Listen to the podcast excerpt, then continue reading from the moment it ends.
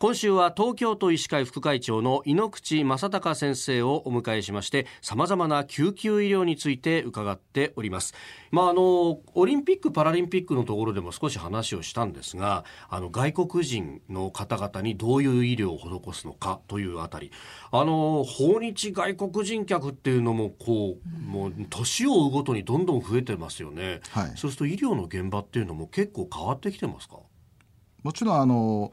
えー、訪日外国人の方々たちが増えてくるとですね、まあ、その方たちの多くはあの救急にかかるんですよね。あ、えー、そうか、かかりつけってわけにいかないですもんね。そうですね。旅行に来てね、であの救急にかかられて、まあ、熱が出てる、お腹が痛い、壊れた、あそれから怪我をしたっていうような形で来られる方たちが多いですね、はい、えー、まあやっぱりこれ言葉の問題ってことになってくるわけですよね、はい、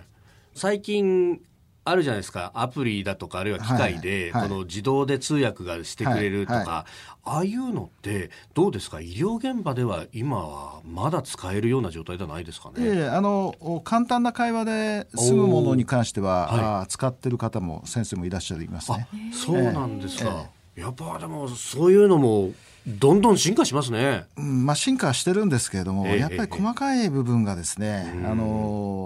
ニュアンスが伝わらなかったり、はい、そういう部分で問題となりますよね。えー、やっぱりコミュニケーション不足が、はい、外国人のその訪日の方たちとのトラブルの原因にはなります。いろんなものがありますけど、まだ完全ではないと。そういうところだと思います。確かに日本語で考えても、じゃあ頭が痛い、ズキズキ痛いのか、うん、なんかちょっとこうドーンと思うように痛いのかとか、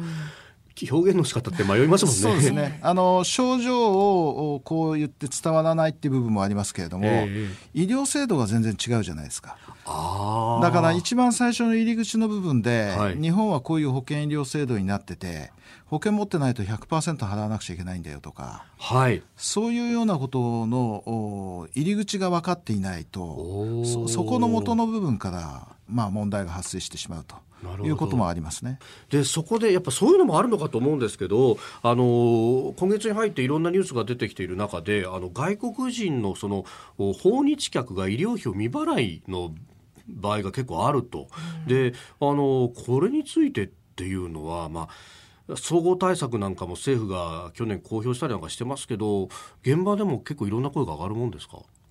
はい、あの大変だって話はたくさん聞きますよね。ええ、あの医療費がもらえないんだということは、あ問題として上がってきますけれども、うん、まあ、我々としては、はい、あ来る患者さんはもうすべて見るということでやってますから、えー、お医者さんはそうですもんね。拒むわけにいかないですもんね、はい、まあ、それで治療の結果、はい、あその支払い方法がない、はい、支払えないっていうことになると、まあどうしようもないですよね。これはもうだからこれはあのなんか対策を考えて、しっかり対策を考えていただきたい部分ですよね。あ入る前に保険に入ってもらうのが一番だろうとは思いますけれども、その保険もいろいろ広い範囲で、えー、見れるようなものがありがたいですね。まあ、でもこれだけインバウンドも訪日外国客も入ってくる、で労働者としてもこれから入ってくるわけですよね。そうするとそういった対策もいい加減考えていかないとまずくなってきますか？そうですね。あの労働者はあの、うん、日本に在留するということになってくるとですね、ええ、まあ、やっぱりそれぞれ働いているところの保険にも入りますし、はい、事業所の保険にと、ええええ、それはあのしっかり入れますけれども、なかなかあのそのいろいろな問題があったりはします。例えば日本の保険って非常によくてですね、はい、家族まで面倒見るようになってますよね、ええええええ、ですからあの本国の方のその、うん、日本に住んでない両親を呼び寄せてみるとかね、はい、そういうようなことが問題になったりすることもありましたけど、今、えーまあ、あの国会などで話し合われているのは、まあ、日本に住んでいる家族だけよとか、はい、そういうような形に限定していくような動き流れにはなっていることは確かだと思います。うーん、はい、まあその辺の話っていうのもね、こ